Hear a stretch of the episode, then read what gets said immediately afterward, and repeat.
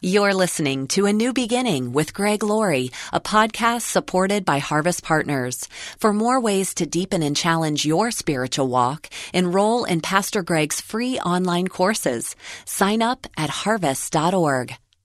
You know, there can come a time in your life when it's time to move instead of pray. You've prayed enough, now it's time to take action. Motive without motion is meaningless. Today, Pastor Greg Laurie helps us put feet to our prayers. You can pray and pray and pray, but do what God has told you to do and do and do at the same time. Both need to be happening. So you pray, God, help us. Oh, Lord, Lord say, okay, whatever. Start walking. This is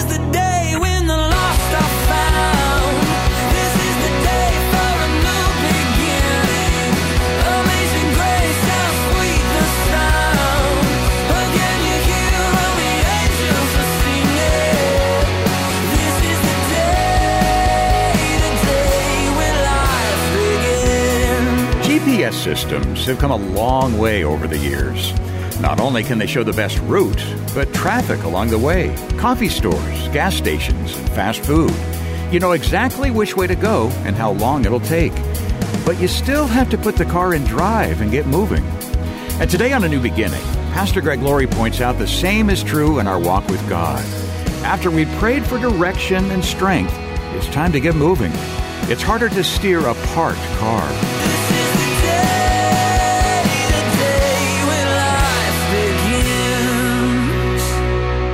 Turn in our Bibles to Exodus chapter 13. We're in a series that we're calling Water, Fire, Stone, based on the life of Moses. And the title of the message today is Between Impossible and More Impossible. We're going to look at the nation Israel. They're facing the Red Sea. Uh, they're facing an insurmountable obstacle, and right behind them, if that wasn't bad enough, right behind them is the Egyptian army in hot pursuit. So basically, it was them between the devil and the deep blue sea. They were between a rock and a hard place. They were between impossible and more impossible. So what do they do as the army is closing in on them? They did what you would do. They completely freaked out. Okay? Look at Exodus chapter 14. As Pharaoh approached, the people of Israel looked up and panicked. And when they saw the Egyptians overtaking them, they said to Moses, weren't there enough graves for us in Egypt? Now, I love what Moses says to them. He reassures them that God will protect them and guide them. Look at Exodus chapter 14, verse 13. Moses told the people, don't be afraid. Just stand still and watch the Lord rescue you today. The Egyptians you see today will never be seen again. The Lord himself will fight for you. Just stay calm. You're joking, right? We're backed up against the Red Sea. They're in hot pursuit. And you're saying, just chill, relax. Everything's great. Oh, this army you see now, they won't even be here tomorrow. Just be still and wait on the Lord. It's not easy to do that, is it? See, when I put my eyes on my circumstances, I can see them in a different light. Unbelief tends to create or magnify my difficulties. But in contrast, faith rises up above them and helps me see them through the eyes of faith. So here's Israel. They're between an unconquerable army and an impassable sea. They're between the devil and the deep blue sea, between a rock and a hard place. And now we're going to see the Lord work, bringing me to point number four. When you're led by the Lord, make your move. When you're led by the Lord, make your move. Look at Exodus 14, 15. Then the Lord said to Moses, why are you crying out to me? Tell the people to get moving. Pick up your staff and raise your hand over the sea and divide the water so the Israelites can walk through, underline that, those two words, walk through the middle of the sea on dry ground. You know, there can come a time in your life when it's time to move instead of pray. That might sound strange.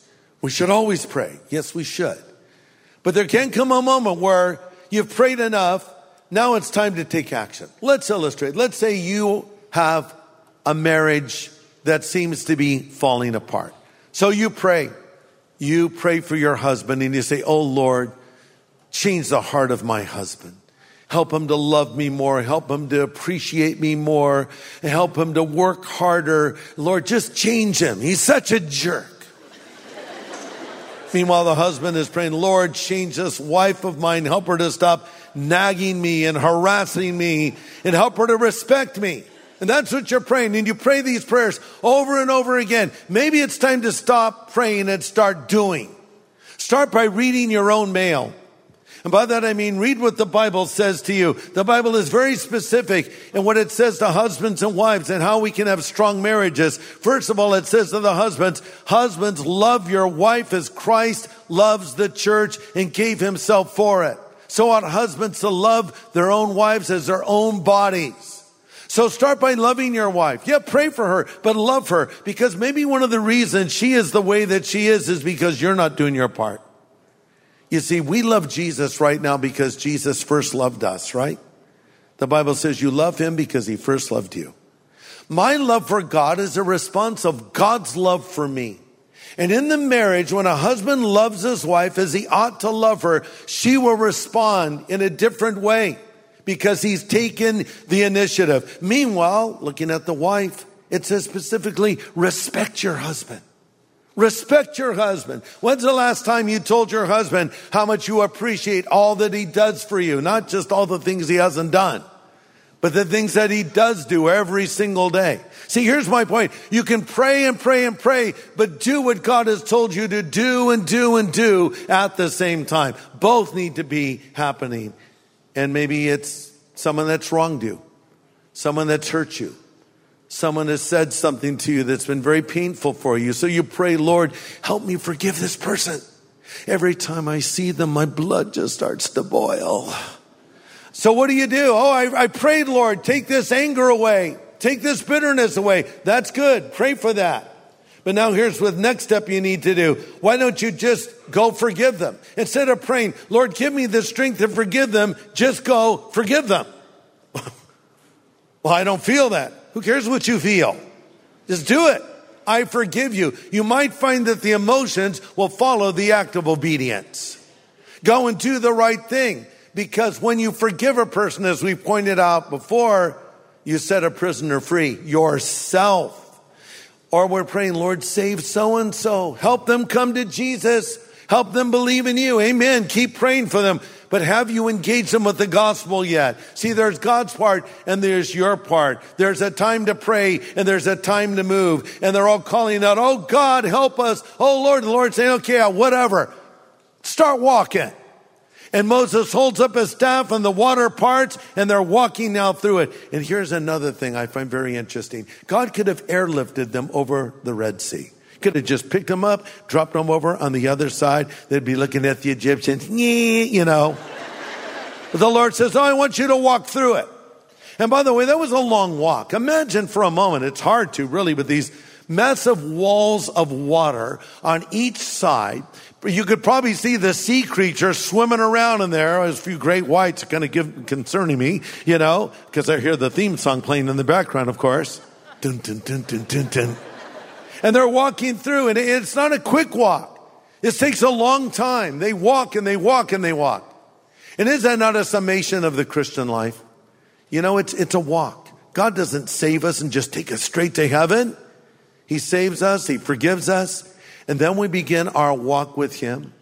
And that's what we do for the rest of our life, putting one foot in front of the other. It's a walk of faith, not a walk of feeling, because the Bible says the just will live by faith. There's one person put it, the Christian life is long obedience in the same direction. So every day I just walk by faith, I live by faith, and one day I come to the end of my walk and I enter into eternity. Sort of like the story of Enoch. The Bible says Enoch walked with God and he was not, for God took him or translated him. So every day Enoch would go on a walk with his buddy, God. And they would stroll along each and every day. And one day the Lord said to Enoch, You know, buddy, we're closer to my house than yours. Why don't you just come home with me? And he was not, and he went to heaven. And that's what will happen to you and to me. We're walking with the Lord each and every day. And then one day the Lord says, You're coming home now. It's it. Come on home. But that's what they did. They walked through, and we need to walk through as well. And they went to the other side where God had called them.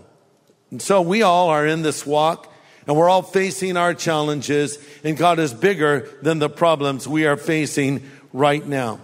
And so we need to now, as we walk with the Lord and see the answers He gives to our prayers, to give Him the glory, bringing me to my next point. After overcoming the impossible, give God the glory.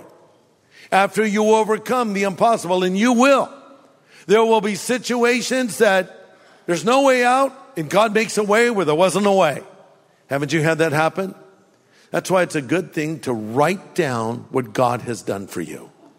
Write down answers to your prayers because maybe you're feeling overwhelmed right now. And if you would just reflect back uh, a month ago or six months ago or a year ago, what you were facing and then remind yourself of what the Lord did. That'll give you encouragement in what you're facing right now. Pastor Greg Laurie will have the second half of his message in just a moment.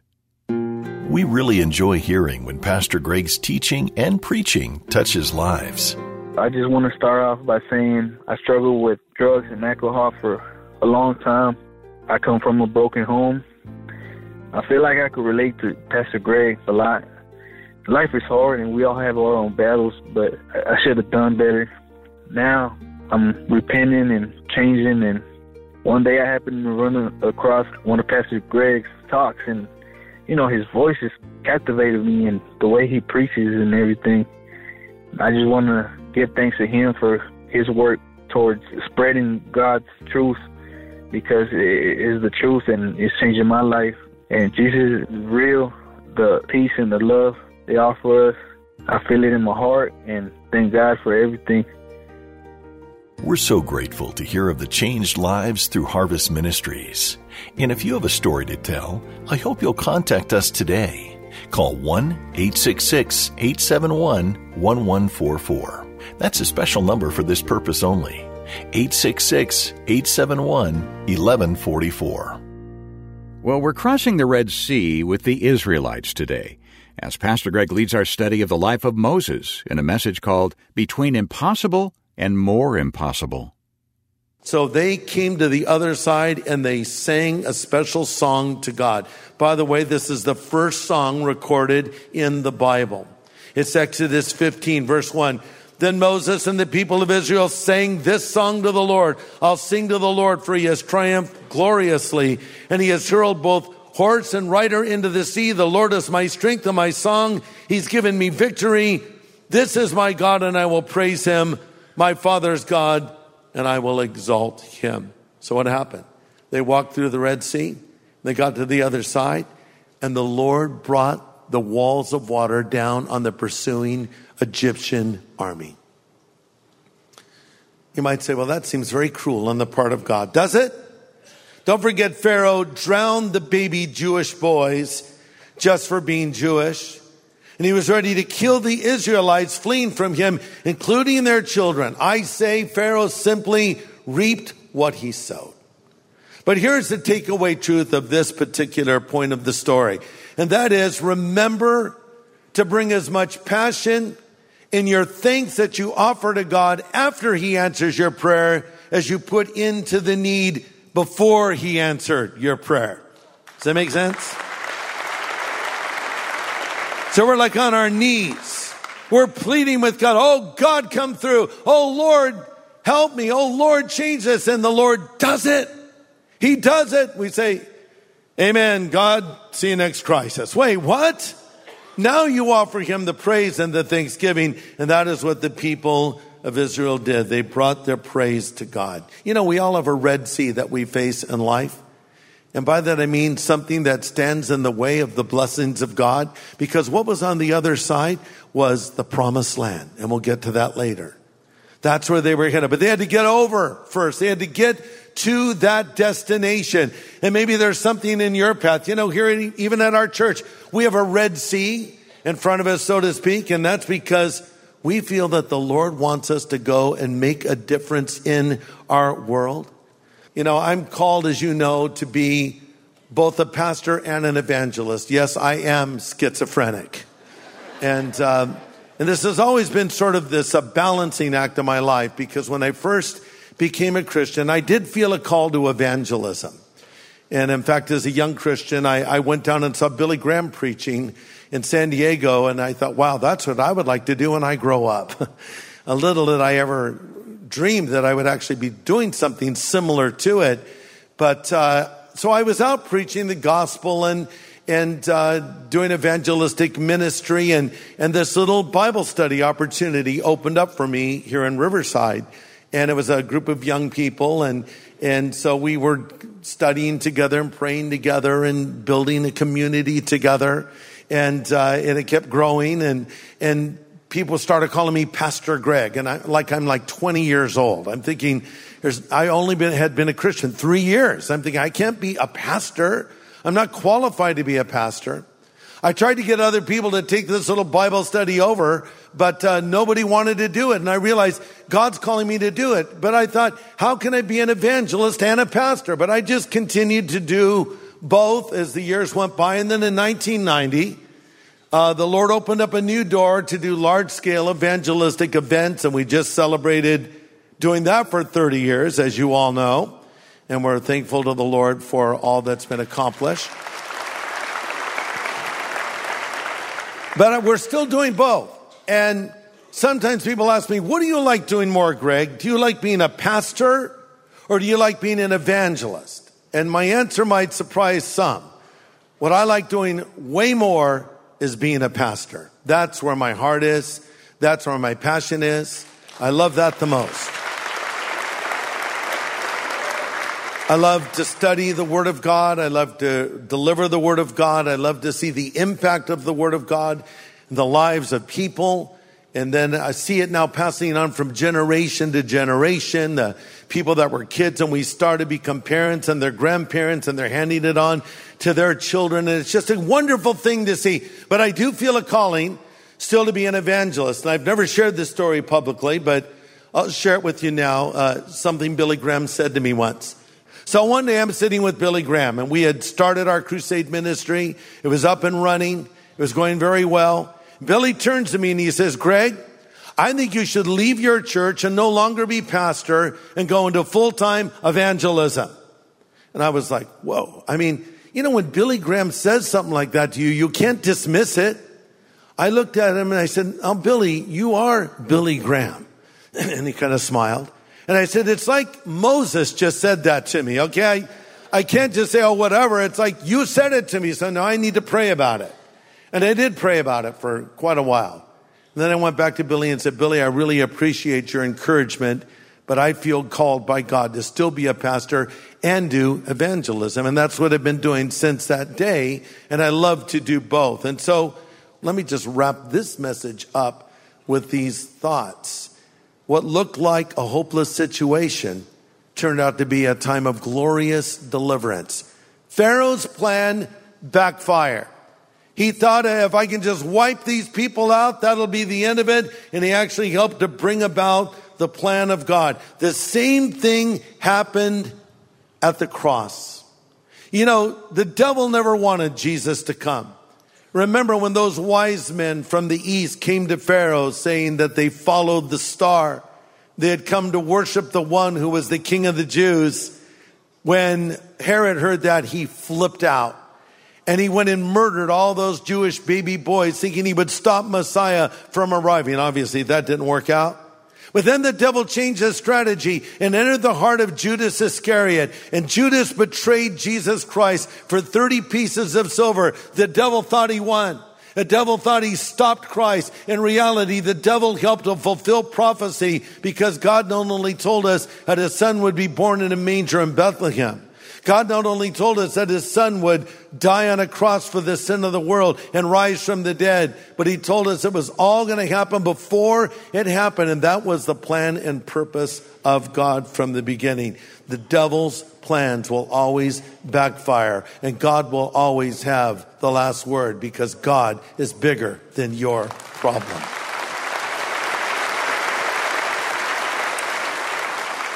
So let me close with this.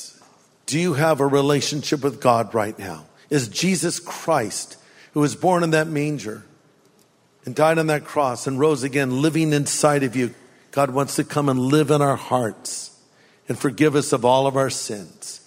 And if you've never asked Him to come into your life and forgive you of your sins, if you need Jesus to come into your life right now, I want to close with an invitation for you to believe in Him. Let's pray. Father, thank you for sending Jesus. Lord Jesus, thank you for coming. And I pray now for any person here, wherever they are, watching, listening, if they don't know you yet, let this be the moment they come to you and believe. In Jesus' name I pray. Amen.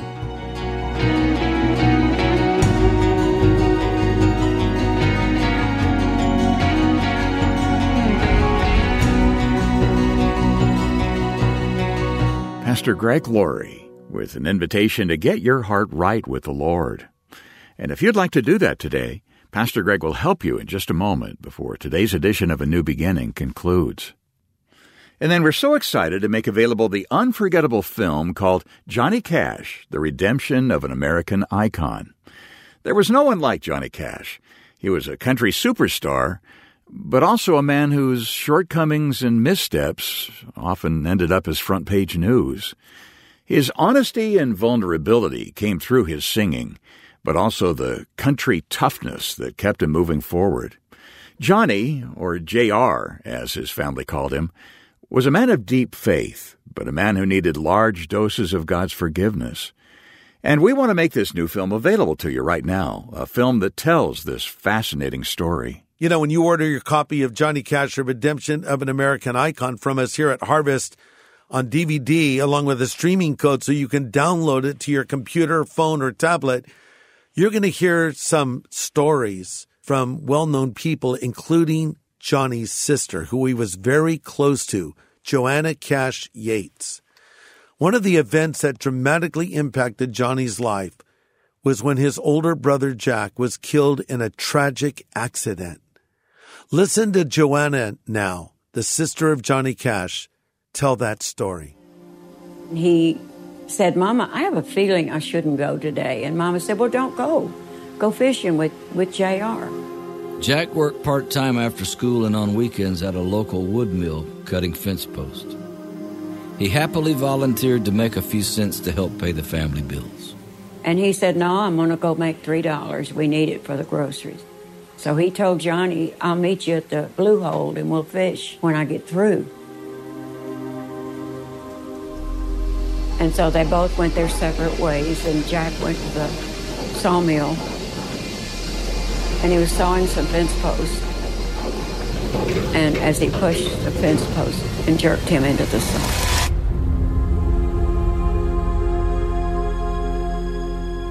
He was cut from his neck to his groin.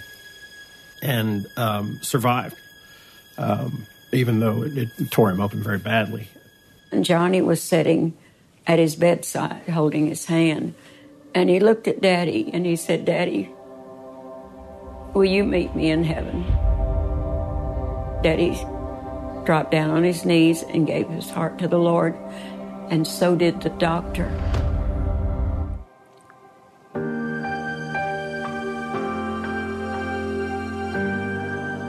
Jack called me Jana. He said, Jana, tell me bye. And I was scared. And I said, No, I don't want you to go anywhere. I wished I had, but I couldn't. And that's when he left us. He went to heaven. It was a moment of unbelievable sorrow for the Cash family. But it played a role in influencing the pathway Johnny Cash chose for the rest of his life. You owe it to yourself to hear the full story, as told in the new movie Johnny Cash, The Redemption of an American Icon. And we'll send it to you, the DVD and the free streaming code, to thank you for your partnership in bringing these daily studies your way. And thank you for your generosity. This resource is a bit more expensive than normal, so please get in touch today. You can call us at 1 800 821 3300. That's a 24 7 phone number, 1 800 821 3300 or go online to harvest.org.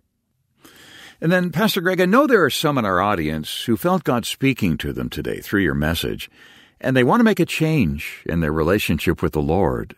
Could you help them with that? Yeah, you know, Dave, the Bible says whoever will call upon the name of the Lord will be saved. So I want to lead you in a prayer where you will be doing just that, calling on the name of the Lord. So listen, if you want your sin forgiven, if you want to know that when you die, you will go to heaven, if you want Jesus Christ to come into your life and take away your guilt and your shame, then just stop what you're doing and pray this prayer with me right now. Pray this after me if you would. Lord Jesus, I know that I am a sinner. I have broken your commandments. I have fallen short of your standards. But 2,000 years ago, you died on that cross for me.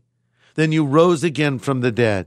So Jesus, come into my life and be my Savior and my Lord and my God and my friend. I choose to follow you from this moment forward. Thank you for calling me and accepting me and forgiving me. In Jesus' name I pray. Amen. Amen. And listen, if you have just prayed along with Pastor Greg and you've meant those words sincerely, God has heard you and forgiven you of your sin. And we want to send some materials your way to help you as you begin your new life as a follower of Christ. It's a collection of resources called the New Believer's Growth Packet. We'll send it without charge if you've made a first time commitment to the Lord today. Just ask for it when you call 1 800 821 3300. We're here around the clock to take your call. Again, dial 1 800 821 3300 or go online to harvest.org and click Know God. Well, next time, Pastor Greg continues our studies in the life of Moses as we follow the children of Israel into the wilderness with the Egyptians in hot pursuit. Join us here on A New Beginning with pastor and Bible teacher Greg Laurie.